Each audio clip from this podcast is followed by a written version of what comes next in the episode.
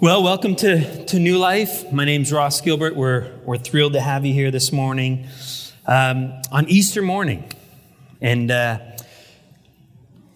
you know, we live in a, in a day and age where we have all kinds of toys and technology and so forth. And, uh, you know, these the f- smartphones make great tools, but lousy masters. How many people have kind of figured that one out?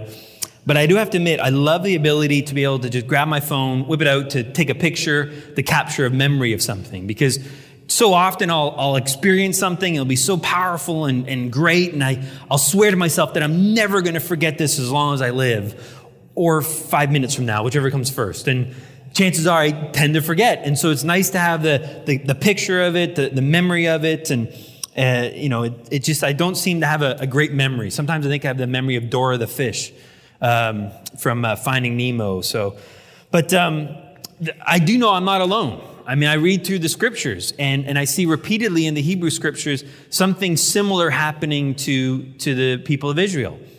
The Israelites, they, they would have this incredible moment from God and then, then kind of forget all about it. So, for example, there was the day when, when Moses, Moses walks up to the Red Sea leading the, the children of Israel behind him. And here comes this man, Moses, who looks a lot like Charlton Heston. He raises up his arms and it, with holding his staff and the water splits. The children of Israel cross this incredible miracle Two, over 2 million Jews are rescued and saved. And then when the, the attacking army of Pharaoh comes, they get just washed away as the waters come crashing down on them. An incredible miracle. And I bet you they swore that they would never forget it. Except a few weeks later, they're building a golden calf, worshiping it, praising this golden calf that they just had built and giving it the honor and glory for rescuing them from Pharaoh. I mean, it's, it's kind of ridiculous people forget. That's just how it goes. And, and God understood this. And so what God did is he, he implemented within the nation of Israel a way to be reminded of what was, what was happening. He implemented these, these seven feasts uh, by which Israel could be constantly reminded about what God has done and who God is for them. And so this weekend is one of those feasts. Anyone know what, what's being celebrated this weekend? Passover, right? And that was the event that, that Moses had led the children of Israel. They were slaves in Egypt, and he led them out after these, these 10 horrific plagues. Uh, the last one being where the, the firstborn of every household that was not uh, trusting in God, that firstborn was, was killed as a result of what the Pharaoh had done to the, the children of Israel some 40 years later, or 80 years uh, earlier. And so, in fact, it was that very Passover that Jesus and his disciples were, were celebrating together at the Last Supper the night of his arrest.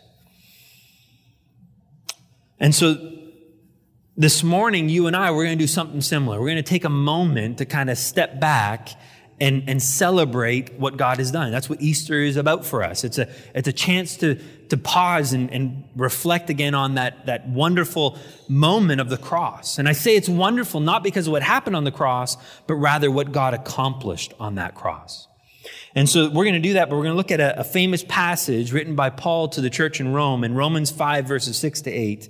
And so you can kind of read along with me on the screen here. Paul writes here, he says, For while we were still helpless, at the right time, Christ died for the ungodly. For one will hardly die for a righteous man, though perhaps for the good man someone would dare even to die. But God demonstrates his own love towards us in that while we were yet sinners, Christ died for us. Let's pray. Father, this morning as we, we look into this passage and we, we understand more about what you have accomplished and really the heart behind all of that, the love that motivated you uh, to act on that cross some 2,000 years ago. Would you give us fresh eyes to see it? That we wouldn't approach it as a, as a truth that we've heard over and over again and just sort of dismiss it. Oh, I know that. But Father, would you give us fresh eyes, fresh understanding, so that we could just celebrate all that you've done and the love you have for us? In your name we pray. Amen. Well, our passage here begins with the word for, and it's really a, a, connecting on. It's a, Paul's been talking earlier in chapter five here about what we can celebrate in the fact that we've been united with God, that we've been justified, made right with God. He says there's a number of things that you and I get to celebrate now. Number one, he says we have peace with God. No longer is God and man are we enemies. No longer are we opposed to one another. Now we have peace. We're on the same team, but maybe even more importantly, we're on the same, we're in the same family with God now. And so we get to celebrate that truth. Not only that, but now we have access to God 24 hours a day, seven days a week, anytime, anywhere, we have access to God. And again, think about what that was like for the Jews. For the Jews, they had limited access to God. They had to go through a mediator, the high priest. And even then, it was only at certain points of the year and only in certain places. You and I have unlimited access to God. Not only that, but now we get to look forward to the coming of God and, and rejoicing over that. And so there's all kinds of things we get to celebrate. And then in verse 3 of chapter 5, Paul says, we also get to celebrate in our trials and our tribulations. Well, that doesn't seem to make sense. That seems kind of crazy. And it, it, would be, except if you can understand the heart by which Paul is saying we can celebrate these trials. You see, he's saying you and I can celebrate about these trials because we know, we are confident, we are guaranteed that the trials that we're facing are not the punishment of God. It doesn't matter what you've done or who you did it with. God is never going to punish you. All of that was taken care of at the cross. And so the trials aren't his punishment. Instead, he's doing something uh, through those trials in our hearts. And we have that knowledge, we have that confidence, he says, because of the love of God. And that's really what Paul wants to talk about here in these three verses. He wants to explain the significance and the power of how much God loves us. So here in verse six, he's, he's going to try to to show us. He, he, basically, in verse 6, he gives us the whole answer how much he loves us, and then he's going to explain it in verses 7 and 8. So he begins with the phrase, while we were. While we were, it implies that a change has taken place. That something, something was a way, but it's no longer that way. It's now completely different. And we're going to come back to that later, assuming I remember. I told you I got the memory of Dory the fish, so. But he uses these two words here or uses two words here to describe the state that you and I were in before we met Jesus. The two words used in verse 6 there are helpless and ungodly. Well, what does that mean? Well, the word helpless could be translated as strengthless, as weak, as feeble, even sick. And I think that perfectly describes mankind apart from Jesus. I think we could, we could some insight into that just by looking at the state of our world. I always like to kind of look at how companies market to, to people, how they, how they advertise to others. Because basically what they're doing is they're not, they're not often selling the product, they're trying to sell something else that's connected to the product. I think a great example of that is, is the, the OLG, the Ontario Lottery uh, Gaming Association, when they're trying to sell Lotto 649 tickets and so forth. They don't try to just sell the ticket to you.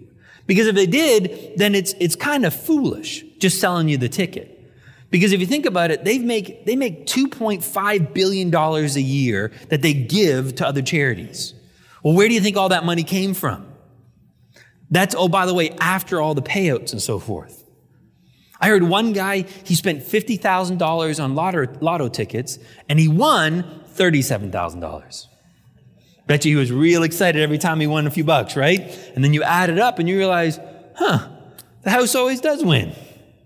And, and so they're not trying to sell you just buy tickets. What they do is they sell you something else. And what they're selling you essentially is an answer to our soul, an answer to what we're longing for. And in this case, what they're selling us is freedom. Because basically what they're saying is, if you could somehow win the lotto, if you get that million dollar a year prize or whatever it is, win the Powerball, whatever it is that they're offering you, that somehow you'll never have to worry about money again. You'll never have to worry about getting your job and paying your bills and debts and call screening for creditors and so forth. They're selling you freedom. And, and the reason why it's so effective, why people continue to, to go and buy those tickets, is because that's what they're looking for. And we're looking for freedom because the reality is, every one of us, we were born in bondage. Well, what, we, what were we born in bondage to? Well, I think, I think we can understand some of that by understanding the means by which we look for freedom. So aside from buying lotto tickets and so forth, I think there are other things that we do, we use trying to find our freedom. One of those things would be anger. And I got a, a slide up here that's got a lot of words here, but bear with me on this one. This, this idea here, we use anger. Why, why would we use anger? Well, anger is a means to an end. Anger is a way that which we're trying to exert some power. We're trying to exert some control or gain some sense of control because often we're overcome by our own insecurity. And so I'm going to use my anger to overcome that insecurity. Or maybe I, I indulge too much in the TV or Netflix or social media, Facebook, Twitter, Instagram, and so forth because I'm looking for an escape. Why? Because I'm overwhelmed. Why? Because I feel like I'm not enough. I feel like a giant failure. And I'm exposed in this situation, so I'm going to run away into the make believe land on the screen and I'll hide there.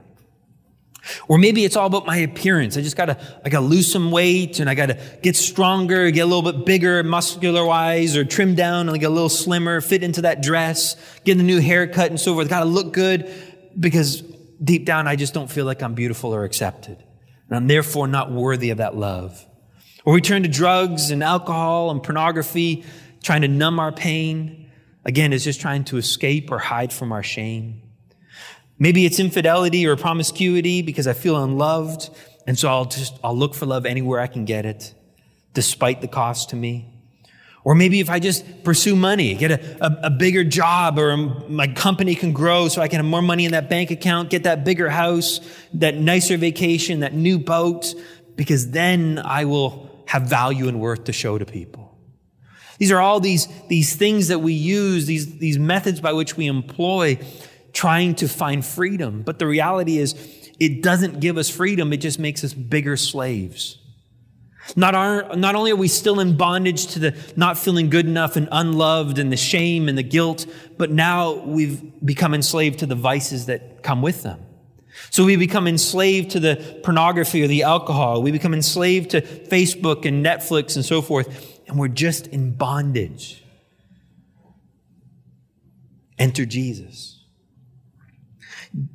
At the very beginning of his ministry, Jesus, he walked into this temple and uh, or a synagogue and he was offered or given the opportunity to read from any any part of scripture. And so i kind of imagine he was he was looking for something in particular. And he's looking over the scrolls and he finds the book of isaiah and he opens up the scroll to chapter 61 and he quotes here and it's recorded for us in luke chapter 4 and he quotes he says the spirit of the lord is upon me because he has anointed me to proclaim good news to the poor. He has sent me to proclaim freedom for the prisoners and recovery of sight for the blind, to set the oppressed free, to proclaim the year of the Lord's favor. He's come that we would experience freedom. That's his mission statement.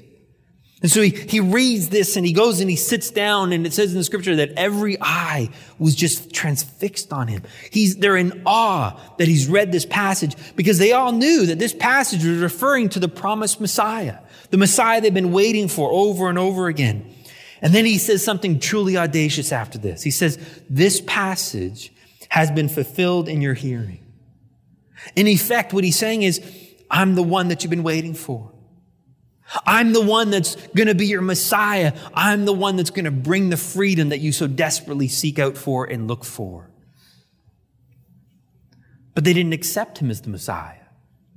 Because what's interesting to me is they didn't see him as the answer. They didn't see him as the one they needed. You see, in their thinking, the Messiah, they were expecting some kind of a general some kind of a warrior, someone who's going to lead some kind of an insurrection or rebellion that would drive out the Roman army, drive out the Roman government, and reestablish Israel as a nation, and they could go back to their glory days of King David. That's what they were expecting of a Messiah. And the reason is because they didn't understand what their problem was. You see, they thought their problem was circumstantial. They thought the problem was the Romans. They thought the problems was, was these people over here. What they didn't understand was they were in bondage themselves. And so the Messiah, the Savior, had to come and rescue them, not from out there. You see, the, the reality is our world today is very similar.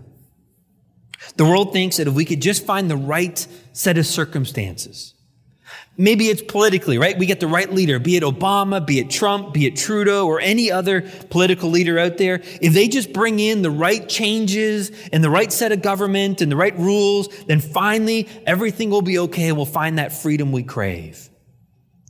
But the reality is there's no political party, no conservative, no liberal, no NDP, possibly the Rhino, but I'm not completely sure on that one. But really there's no political party that can ever provide the freedom we all seek for. And that's just true on a larger scheme, uh, scheme of things, but it's true even in our homes. It's true at work.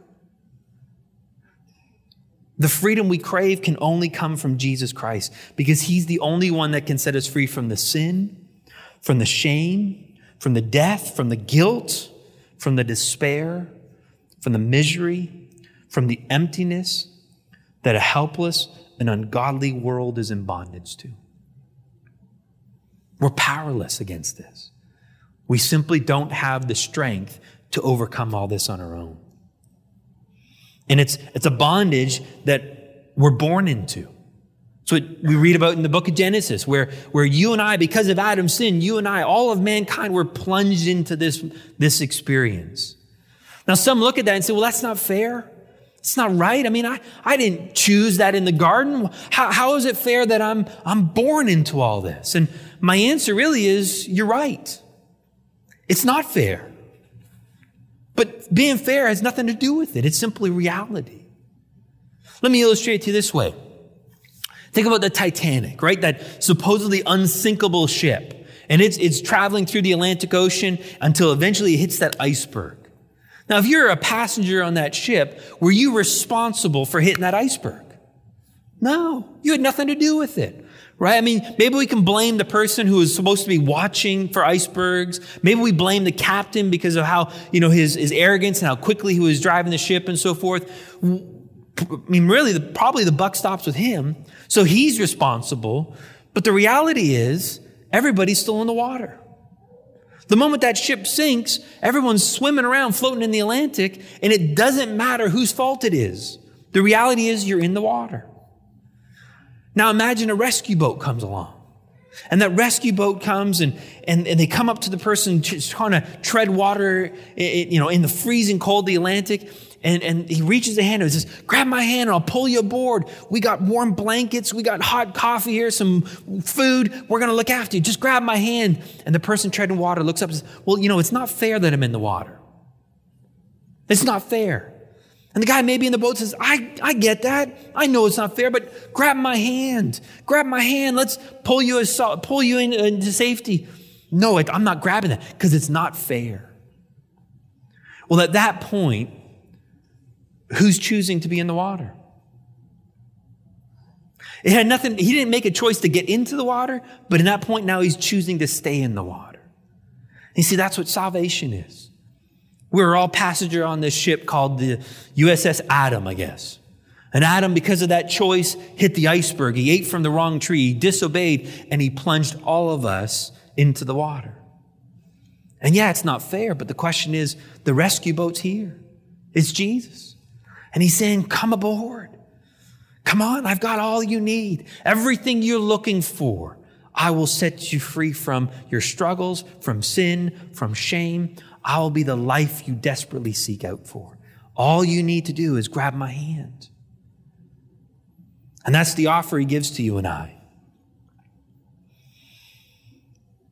What's interesting is how difficult it is for many people to actually receive all this. Chuck Swindoll shares this great story. He says this, he said, many years ago, I taught a Bible class, class which soon grew to more than 70 people. Because so many of them had not heard the gospel and were obviously eager to understand it, I decided to make the good news our focus. So after nine weeks, I thought, let's see how many people are getting the message.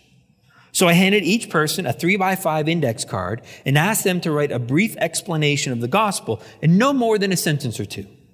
Nothing complicated. And out of approximately 70 students, how many turned in the correct response? Five. At first, I was confused and disillusioned. I can only imagine. How could my teaching have been so ineffective? But then as I continue to work with the class, I discovered the people find it very difficult to connect the dots and to accept the concept of grace. It's humanly illogical, seems even irresponsible to think that anything in life is free. Because the world is a you only get what you pay for kind of place. We naturally expect salvation to be like that. So before long, we're earning brownie points toward heaven, attending church, feeding the hungry, giving money to worthy causes, memorizing scripture, turning the other cheek, nursing wounded sparrows back to health.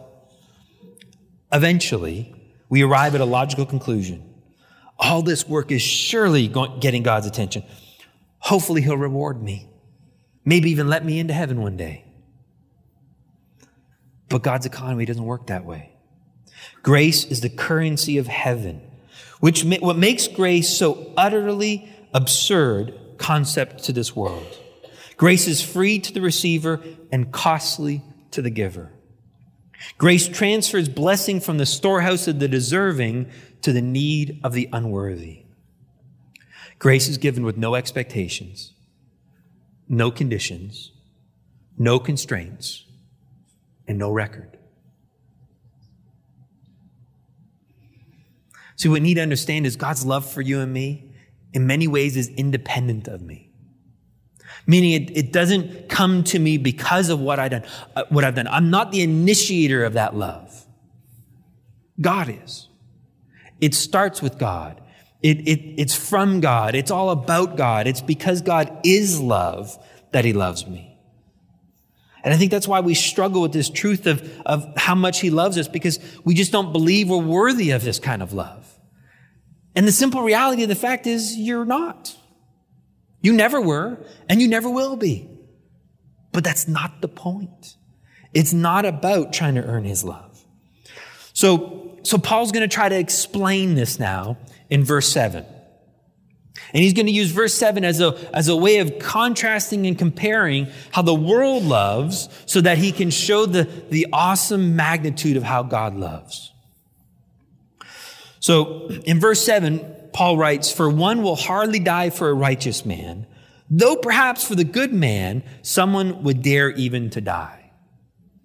All right, to, to understand this verse, I think we have to understand how many different kinds of people are in this verse. And, and some have said, well, there's, there's two or three or four. But I think if you kind of look at it and you kind of study it, it's really become pretty apparent. There's only two people that Paul's talking about in this verse. So the first one is, is the for one, right? That's, that's person number one. For that one will hardly die for a righteous man. That's person number two. Though perhaps for the good man, that's still person number two, someone, that's person number one, would die for him. So what is he saying here? It's not often that you hear stories, media reports, where people have said, I heard someone needed a heart transplant, so I decided to kill myself to give them my heart. That's not a common occurrence. In fact, as far as I know, that's never happened, right? Normally, when heart transplants happen, it's because someone involuntarily died and now they've given their heart. And so what Paul's saying is, it, it's, it's so unlikely that someone would die for a righteous person. And then he thinks, you know what? That's not, it's not completely impossible. It's, it is possible. I mean, there, there have been reports. I mean, even today, right? You think about the, the RCMP or the Secret Service, they, they are a task that if, if a gunshot goes off near the prime minister or the president, what will they do? What will the, the prime minister or the president's uh, security detail, what will they do in, in, in, light of hearing the gunshots? They will, they will jump in front of the, that leader. They will protect, even at their own life, protecting that person. And what's, what's incredible about that is they don't even have to like the person. Right? Whether they, they're a supporter of President Trump or they're not a supporter of President Trump, they will take a bullet for him because of the office he carries. But they wouldn't do it for just anybody, right? They're not going to do it for some homeless guy on the street, right? The gunshot doesn't go off and they jump in front of the homeless guy. That doesn't happen. You may have heard other reports, maybe in the, during World War I or during World War II, for example, when there was like trench warfare going on. And, and maybe someone had kind of launched a grenade from one trench into the other trench. And, and all of a sudden, you know, this, this grenade is there and all these buddies or this guy sees all his buddies and they don't see the grenade, but, but he sees it and his buddies are going to die. And so maybe he would go and he would jump on the grenade to save his buddies. And, and there have been reports of that. But again, that's for your buddies. That's for the, the people that you're, you're fighting alongside with, right? So the, the reality is man might do something that kind of sacrificial, but if he does, it's only for someone really, really special. For someone really, really important. Someone that's really, really good. Well, let's apply that now in verse 8. Because Paul wants to contrast how man's love, which is really response to someone and what they've done and how they've achieved or, or become worthy of that love, compared to how God loves. See, God's not loving based on the attractiveness of the object. He loves because of who he is. So verse 8 says, but God. Maybe the two greatest words of the English language. But God. Things are headed one direction but God shows up. And suddenly everything's different now. But God in the NAS and NIV, it translates it as demonstrate, which means displays or, or shows as a proof. And so we could, we could read it this way, but God demonstrates, displays, shows as a proof of his love towards us. And that while we're yet sinners, Christ died for us. In many ways, what he's doing is he's putting his, his money where his mouth is. He's, he's letting his actions show to us how much he loves us, not just with words, but in actual deeds. He didn't just stand on the sidelines. It's while, while you and I were helpless, while we were ungodly, while we were sinners, while we were rotten and could not free ourselves, God comes and he offers as a sacrifice his own life. In essence, what he says is, I would rather die and go to hell than be without you. That's how important you are to me. I, I love you more than I love my own life, Jesus says. And so he willingly goes to the cross. Incredible. Some have struggled at this idea. How could, how could somebody demand that kind of a death? And wouldn't that be wrong? And wouldn't that show something about the, the, the evilness of God? And the reality is only if it wasn't voluntary. The fact that Jesus chose to go there just shows pure love on Jesus' part. And so he goes and he comes and he's a sacrifice for sin. But I have a problem with the word demonstrate. I don't think the word demonstrate really captures the, the truth of what Paul's trying to say here. See, the problem with demonstrates or display is that we could look at the cross as merely a token or a, a, um, a picture of God's love. It's, it's just basically Him doing something as a token display of His love for us. If that's the case, if it was just a token display, then Jesus is just a martyr. And then, therefore, the cross itself didn't accomplish anything. But it did. I think, I think a better word here for demonstrate would be what the King James used, which is to commend. And that's a, so it sort of took some time for me to kind of wrap my, my mind around that word commend, but it really means to give over, to give oneself over, to offer. So we could, we could translate it as that God commended. He gave himself over to the cross. And why, why that's so important is because the cross was more than a token display, something dramatic, something incredible, something actually happened on that cross some 2,000 years ago. While we were sinners, Christ died for us. See, we're on that cross, it accomplished something in our hearts. It accomplished something on our behalf, something that you and I could never accomplish on our own. The death he paid, or the death, his death paid for our sins. All of them.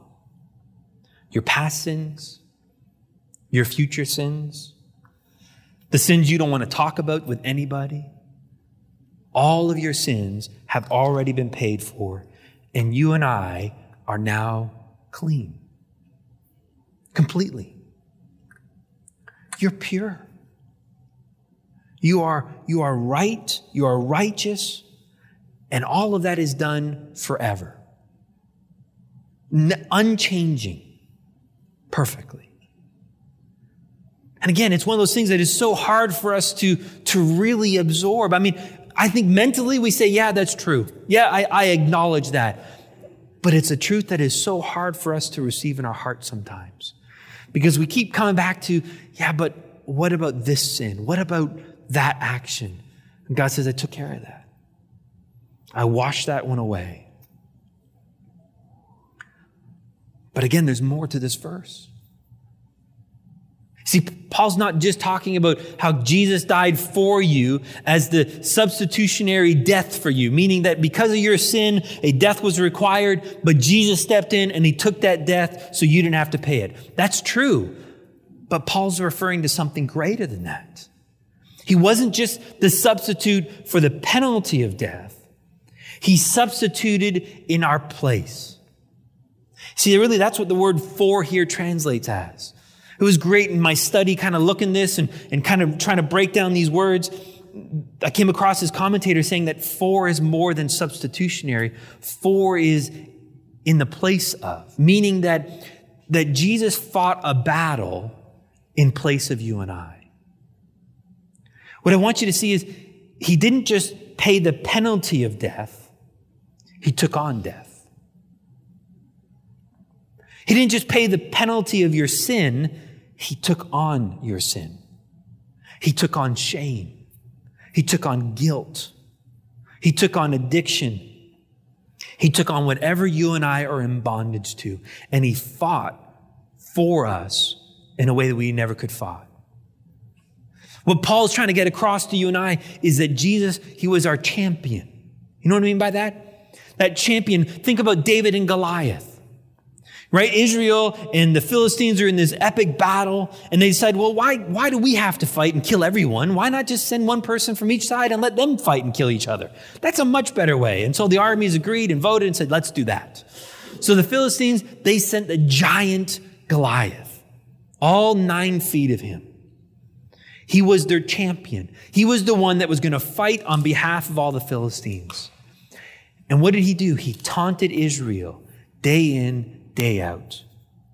Just totally trash talked them, ripped them to shreds, said, Where is your God? Is no one mighty enough? Are you a bunch of wimps? Are you a bunch of weaklings? Who will dare challenge me? I guess no one is. You're a bunch of wimps. And I'm pretty sure it wasn't that clean. So, day in, day out, Israel had to come face to face with their own shame, their own insecurities. They were completely emasculated day in, day out. Until along comes David. And David says, I will be your champion. I will fight on your behalf against this giant. And so David fought in place of all of Israel. Well, that's a picture of what Jesus has done for you and I. See, on that cross, Jesus was our champion and he fought against death. He fought against sin. He fought against shame. He fought about, against everything that holds you and I in bondage and he overcame it.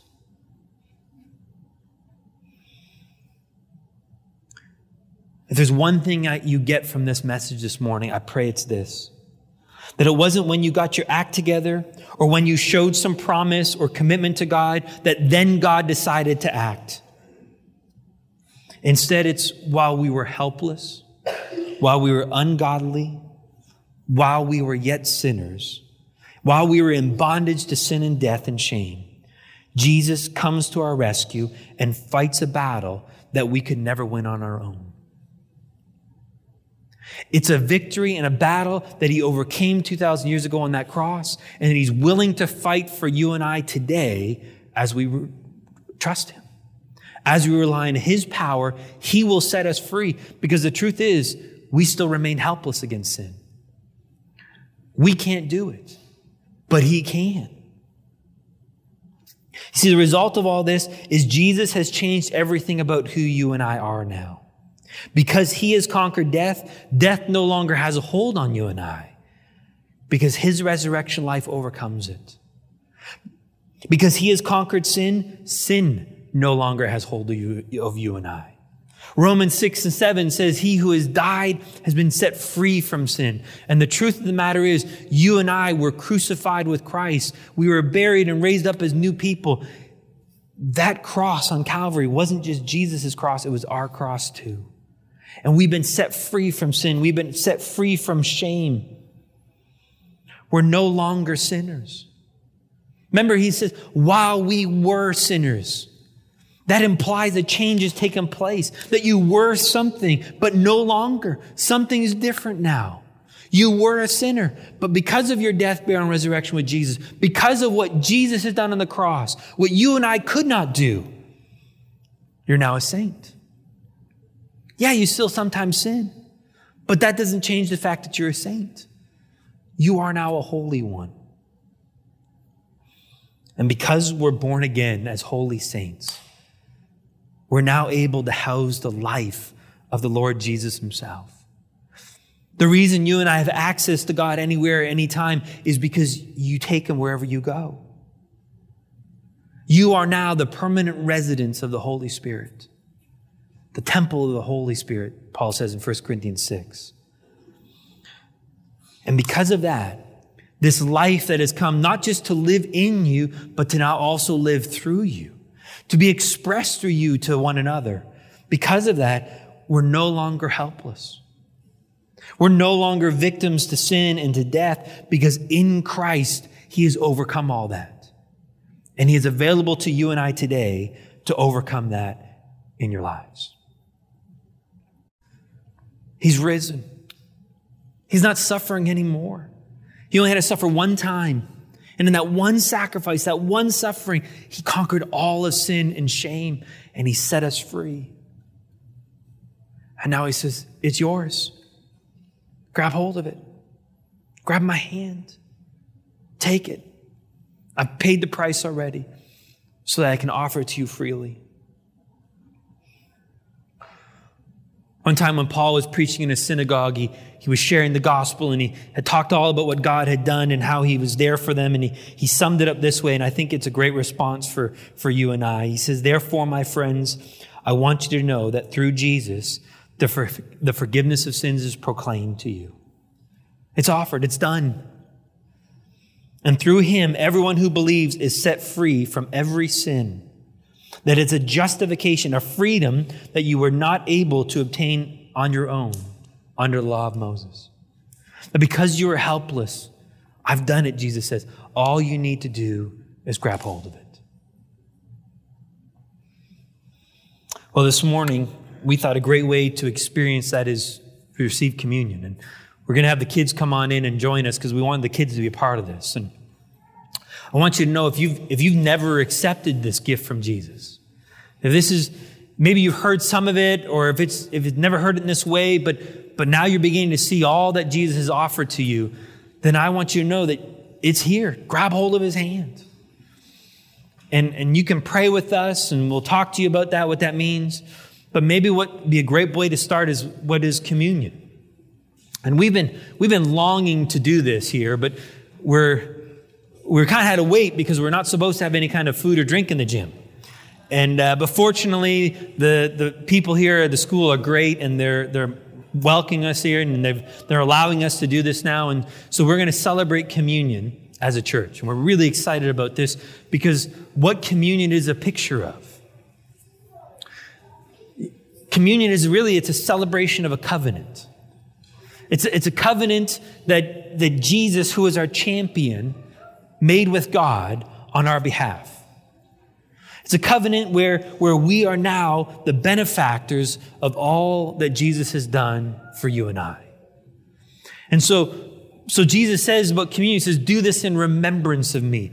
Remember what happened 2,000 years ago. Remember in your lives today. Because the victory that he has won, he has purchased for you and I, that has overcome sin and shame and death and guilt and whatever you're struggling with, remember it for right now because it is present for you and I. It is not when you get your act together that you will experience the grace and power of God. It's when you are most helpless, so weak, that God's strength shows up best. So to invite Greg to come on up here, and, and we're going to have the privilege of offering you guys communion. What I'm going to suggest to you guys is we do communion as a family, meaning you can come up in your own families. And um, some of you, maybe this is new for you. I, I grew up in a, in, a, in a church where communion was always celebrated in these little thumbnail sort of things, little thimbles of, of grape juice and little bits of, of bread and so forth. And uh, I always blame the church in Corinth because apparently they're getting drunk on it. So they figure if we give you a shot glass, you can't get drunk on it. So we're going to do a little bit differently here. Um, we've got the, the goblet full of grape juice here, and we got some bread, and we even got gluten free crackers for those that need it that way. But I want you to come up as a family. And maybe we can serve communion to you as a family. And, and if you're here alone, then, then find a family because we're all part of a larger family. Don't come up alone. And just come on up as you're led, and, uh, and we're going to celebrate communion and all that Jesus has done on our behalf as our champion. Let's pray. Lord Jesus, we praise your name. We thank you for all that you've done on our behalf and, and how you've redeemed us, how you have conquered sin and death and shame on our behalf because we couldn't. And so, Father, we're reminded again of the beauty of this covenant, of all that you've done on our behalf. We praise your name. We glorify you, the one who is deserving of all praise in all things. In your name we pray. Amen.